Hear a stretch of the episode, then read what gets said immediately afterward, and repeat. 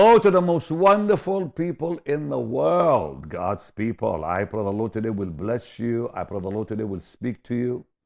This is a very important, important half hour between us today. Because I want to talk to you about not only what's happening in the world, but the solution to it. And the solution is you and me. The church is the solution. Listen to these uh, bone chilling headlines here. I'm looking at Fox News on my phone. UN warns just how close the world is to a nuclear clash as tensions escalate. Not good news for the world, is it? People are afraid everywhere. But we, the church, will triumph because we are God's people, the church. Hallelujah to the Lamb of God. And I want to talk to you about what do we do as believers now to, to bring victory to the hearts of God's church and people everywhere. A lot of you have been have been following uh, our ministries programs on social media and on TV lately. And I think it's time for us to have a heart to heart talk about waking up. I'm calling this message Awake, Awake. Let's pray, dear Jesus. I pray you'll speak to everyone right now, Lord. Lord, my God, let them see the opportunity you have given us right now to win the lost, to see revival in the church, in the glorious name of Jesus, to win souls for you. God Almighty made a covenant with Abraham. As a result, he became a great intercessor. We have a covenant with God. If you read Genesis 17 and you look at verse 1, 2, and 3, it says God made a covenant at that time with Abram, who became later Abraham. For it says in Genesis 17, 2, and I will make my covenant between me and thee. But what happened later?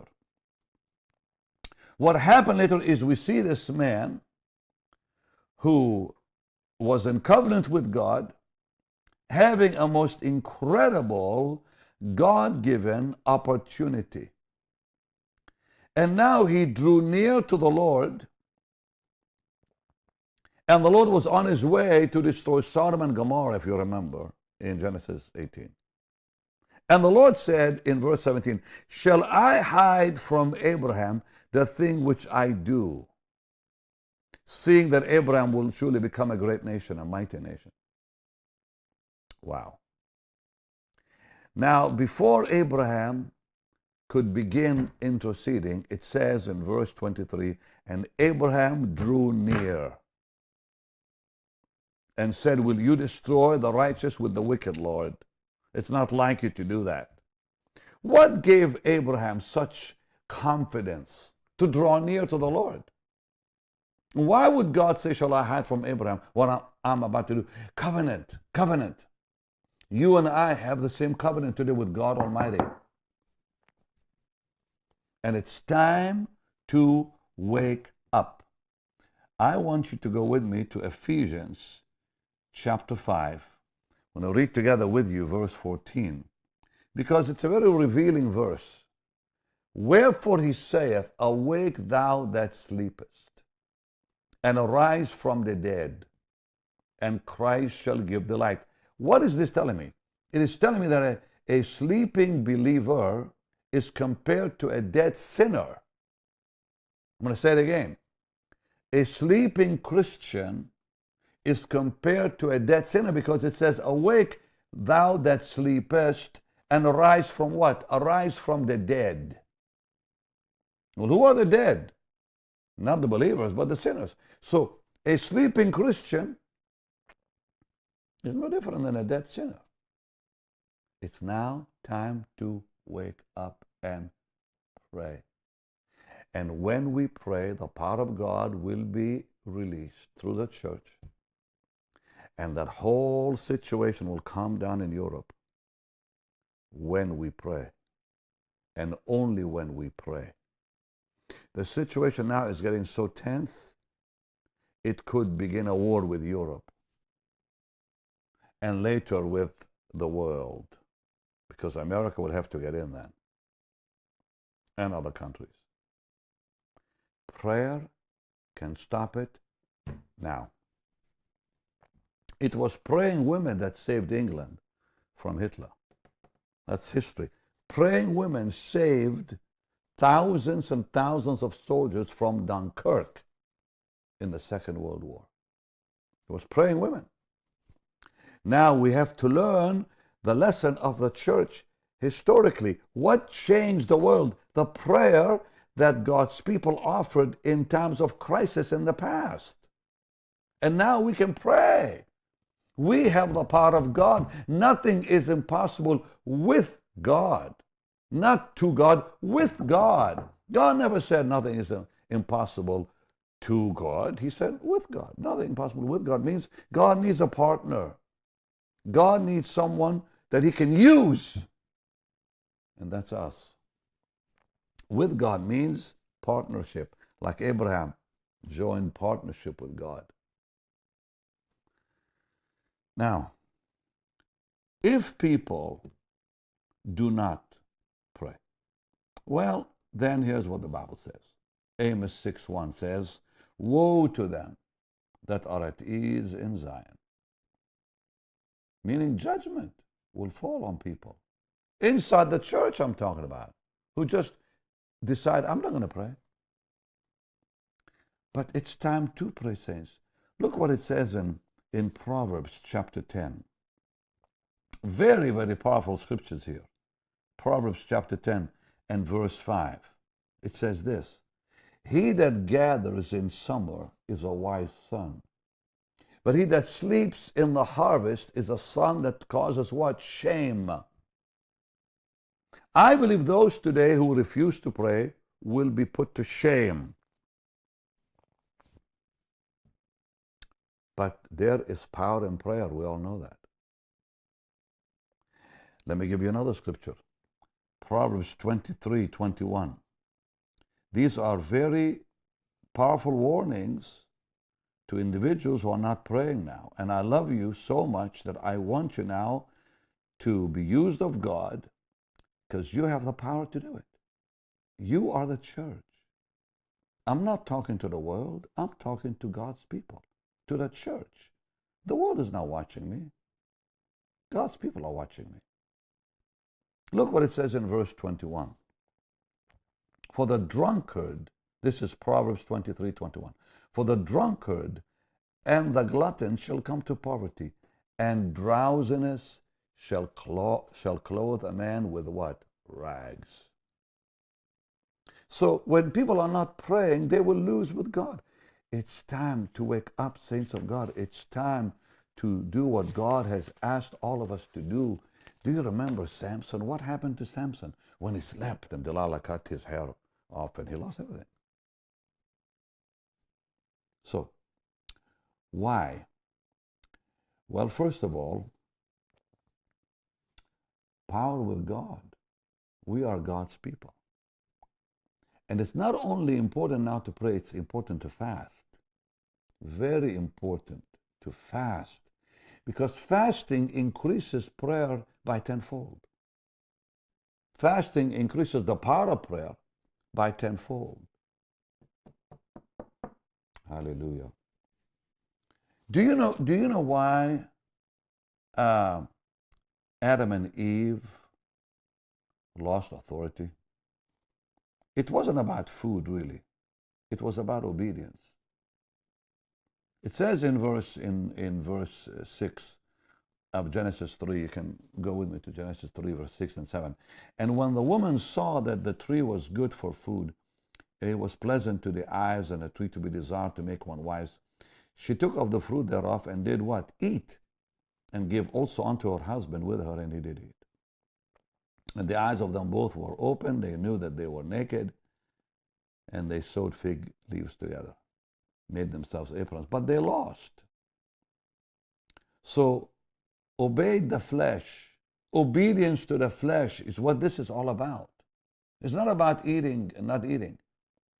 They obeyed the flesh. And what happened when they obeyed the flesh?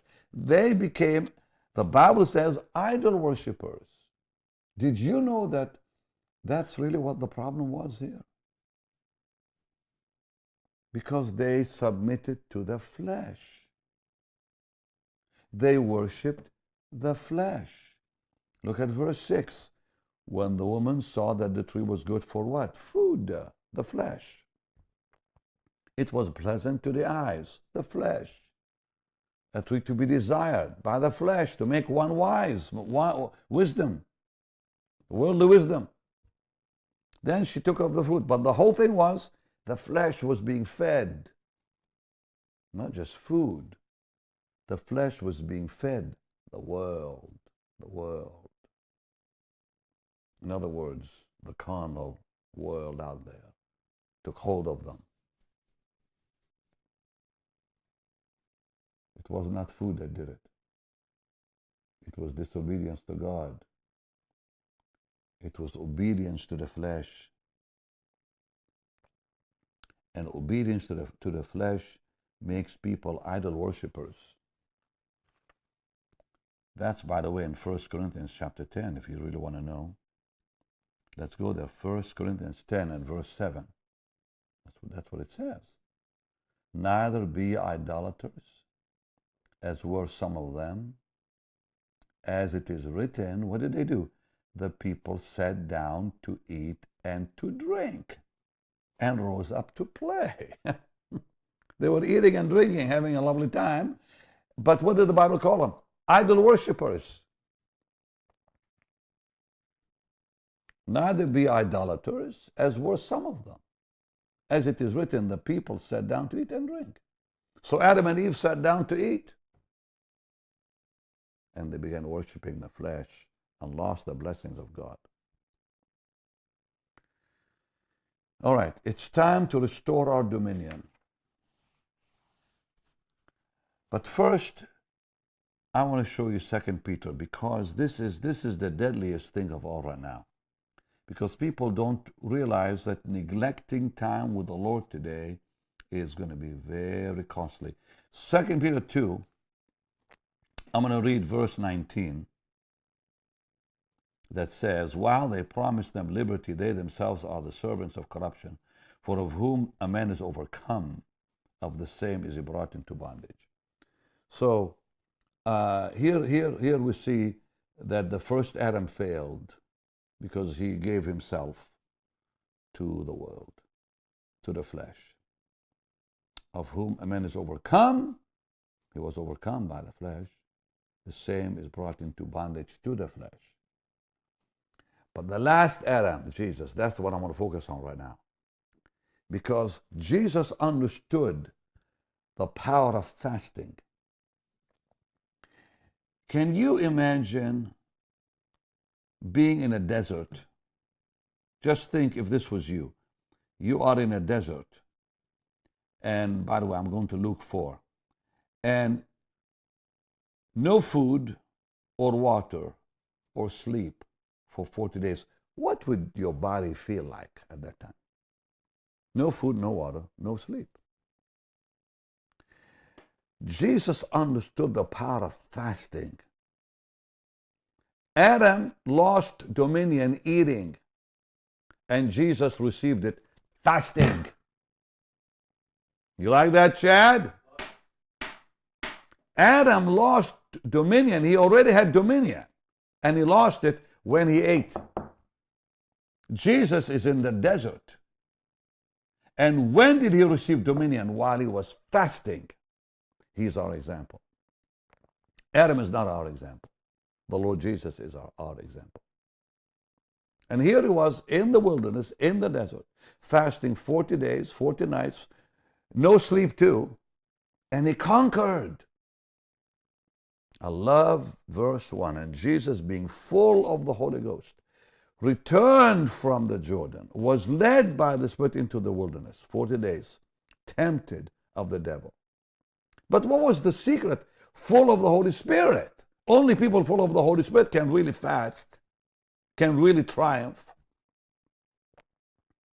In those days, he did he, he ate nothing. In those days, he did eat nothing.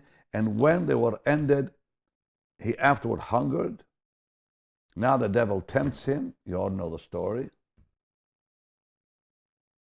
But I love verse 14. And Jesus returned in the power of the Spirit into Galilee. He came in full of power. He went out full of power because he understood fasting. Fasting. He didn't lose the power. And he received dominion with such glory. It says, a fame that went out of fame of him through all that region round about. And what was the next thing we see in Luke? Is when he stands there in the synagogue and says in verse 18, The Spirit of the Lord is upon me. Hallelujah. Because he has anointed me to preach the gospel to the poor, he has sent me to heal the brokenhearted, to preach deliverance to the captives, recovery of sight to the blind, to set at liberty them that are bruised, to preach the acceptable year of the Lord. I'm reading Luke 4. He goes into the desert full of the Holy Spirit. He fasts 40 days, 40 nights, no sleep. He understood the power of it too. He comes out of temptation in verse 14, still full of the power of the Holy Spirit. And what does it say? The Spirit of the Lord is upon me now. He's anointed me. He received dominion. And you will too. As we all get on our knees right now and pray. But let's talk about fasting a little more, okay? Why, why fast? Why, like, what's the real key here? Because when, when we can control our appetite, that's when we can control the flesh king. People who cannot control their appetite cannot control the flesh. People who can fast can control the flesh. Please hear me out. I fast every day. Every day. At what time do I eat every at what time do I eat every day? What's my first meal, Chad? 3:30. Every day. That's my first meal is at 3:30. I don't eat anything before 3:30. I've been doing it for years. I eat two meals a day. My first at 3:30 and then my dinner about 8 8:30. That's it. So I fast in the morning. And that's when I pray. That's when I seek the Lord. Because I've been fasting all morning. Because I learned years ago fast and pray. Because that's the secret to intensifying prayer tenfold. I read a book by uh, Gord Lindsay years ago on that, who started Christ for the Nations in Dallas. And I was convinced reading his book that the power of fasting intensifies the power of prayer by tenfold. If you really want to, if you really want to see power in your life, do what I'm doing. You don't have to eat every morning. Sometimes just, you know, I do it every day. Every day, including weekends. But at least you can do it maybe once or twice a week. You'll see the difference. You'll see the difference. And I think time, the time has come we fast and pray because when we can control our appetite, we can control the flesh. And I call that the flesh king. the flesh king. How we need to get rid of that one. Because if we can't control the, the, the flesh, if we cannot control the flesh, then we will always move into what Jeremiah 5 talks about. Let's look at Jeremiah 5 quickly. This is kind of a, a scary verse for people that don't know how to control their flesh. Jeremiah 5 7. How shall I pardon thee for this? Thy children have forsaken me and sworn by them that are no gods. Watch this. When I have fed them to the full, in other words, when they began eating, they committed what? Adultery. They committed adultery. People who cannot control the flesh king will commit adultery. You say, well, I've never heard that before. Well, it's right there. Jeremiah 5 7 says, when people cannot control the flesh, they commit adultery. Maybe you know someone like that. Let me show you something else. And I'm talking here about controlling the flesh. If people cannot control the flesh, they are in trouble. Fasting controls the flesh. I pray the Lord is speaking to people right now, to you right now, about praying and fasting for not just the situation in Russia and Ukraine, but for the church, especially around the world. Deuteronomy 32, 32, verse 15. Hallelujah, Lord. I give you praise for your word. The Bible talks about everything, people. I, everything you want is in the Bible. Verse 15, but Jeshurun, which is another name for Israel, by the way. Jeshurun waxed fat and kicked. Thou art waxen fat, thou art grown thick, thou art covered with fatness, meaning a lot of eating and no control of the flesh. Then he forsook God. Then he forsook God. Meaning, when people do not control the flesh, they will end up what? Forsaking the Lord. Not only adultery, but forsaking the Lord. Paul, Paul understood the power of fasting because I believe that's what he really meant in 1 Corinthians 9 and verse 27 when he said, I put my body under subjection. I keep under my body and bring it into subjection, lest that by any means, when I have preached to others, I myself should be a castaway. All right.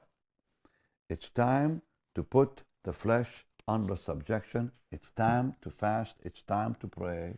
It's time to believe God for miracles in your life and in the church and bring peace to the situation in Europe. Because I don't believe this is the time for a nuclear war. I don't believe this is God's time. Because the rapture must happen first before that happens. I think the devil is trying to accelerate prophecy to, to destroy the second coming, but he won't win. Because, see, everything has to happen on time, on God's calendar. And I want you to join me every day in prayer that God Almighty will intervene in the situation in Europe, but especially use it to bring restoration to the church. All right, let's pray just right now. Father, in the name of Jesus, let's agree. Lord, in Jesus' name we pray that the situation in Europe will come down. You'll intervene, Lord. There will not be a world war. There will not be a nuclear war. No, no, and no in Jesus' name. We pray your will be done. And Lord, we pray that the church, your church, will arise and a mighty revival will begin in the church, and a great day of restoration begins in the church. And through the church, Lord, you'll bless millions, and I pray millions will be saved in the name of Jesus. And God's people said, Amen and Amen. Now, don't leave me. I have written a book called Mysteries of the Anointing. You can pre order this book now from Amazon or bookstores. This was published by Charisma, by Charisma House. My friend Steve Strang and his people published it for me. It's a very important book. It talks about the difference between the anointing in you and the one on you. In fact, the, the three anointings, I explain the three major rivers of the anointing. The one from 1 John 2 27, which is within you, and other scriptures the one of Acts 1.8, which comes upon people for ministry, and Isaiah 10.27, which is the anointing that is released on nations. God uses that to raise nations and destroy nations, and the church today can use that anointing to bring change to the world as we pray. So get this book today, Mysteries of the Anointing. You can pre-order it It'll be in bookstores, by the way, April, the uh, first week in April, and on Amazon. And now it's time to sow seed in the Lord's work. And I'm going to keep you updated as the Lord speaks to me on what's going on. But right now, it's time to give. It's time to sow seed in the work of the Lord. We need to get the gospel out today to people that are so frightened of the future. This is our moment. This is our day. This is our opportunity to get the gospel out. So let's do it together in Jesus' mighty name. And secure your future financially by giving. I'm telling you, i have told you all already, I'm going to tell you again. You cannot be blessed in the future financially if you don't sow today. Because you know, when God blesses people when things are good, they'll never recognize His hand. But when God blesses people when things are going to crumble, ah, they say it's only God can do that. I've not seen the righteous forsaken, nor the seed begging for bread. I've told you this a million times already. It's time to believe the word of God. It's time to do Ecclesiastes 11:2. Increase your seed and protect yourself from evil, financial evil. Okay, you can do it right now on the platform you're watching me on, or go to our website, bennyhinn.org, or simply text BHM 45777. Much love to you. I'll see you again tomorrow. I'll be in the car tomorrow again. I think you sweet people love it when I'm in the car because you send me comments on how you like it. All right. Much love. Bye bye.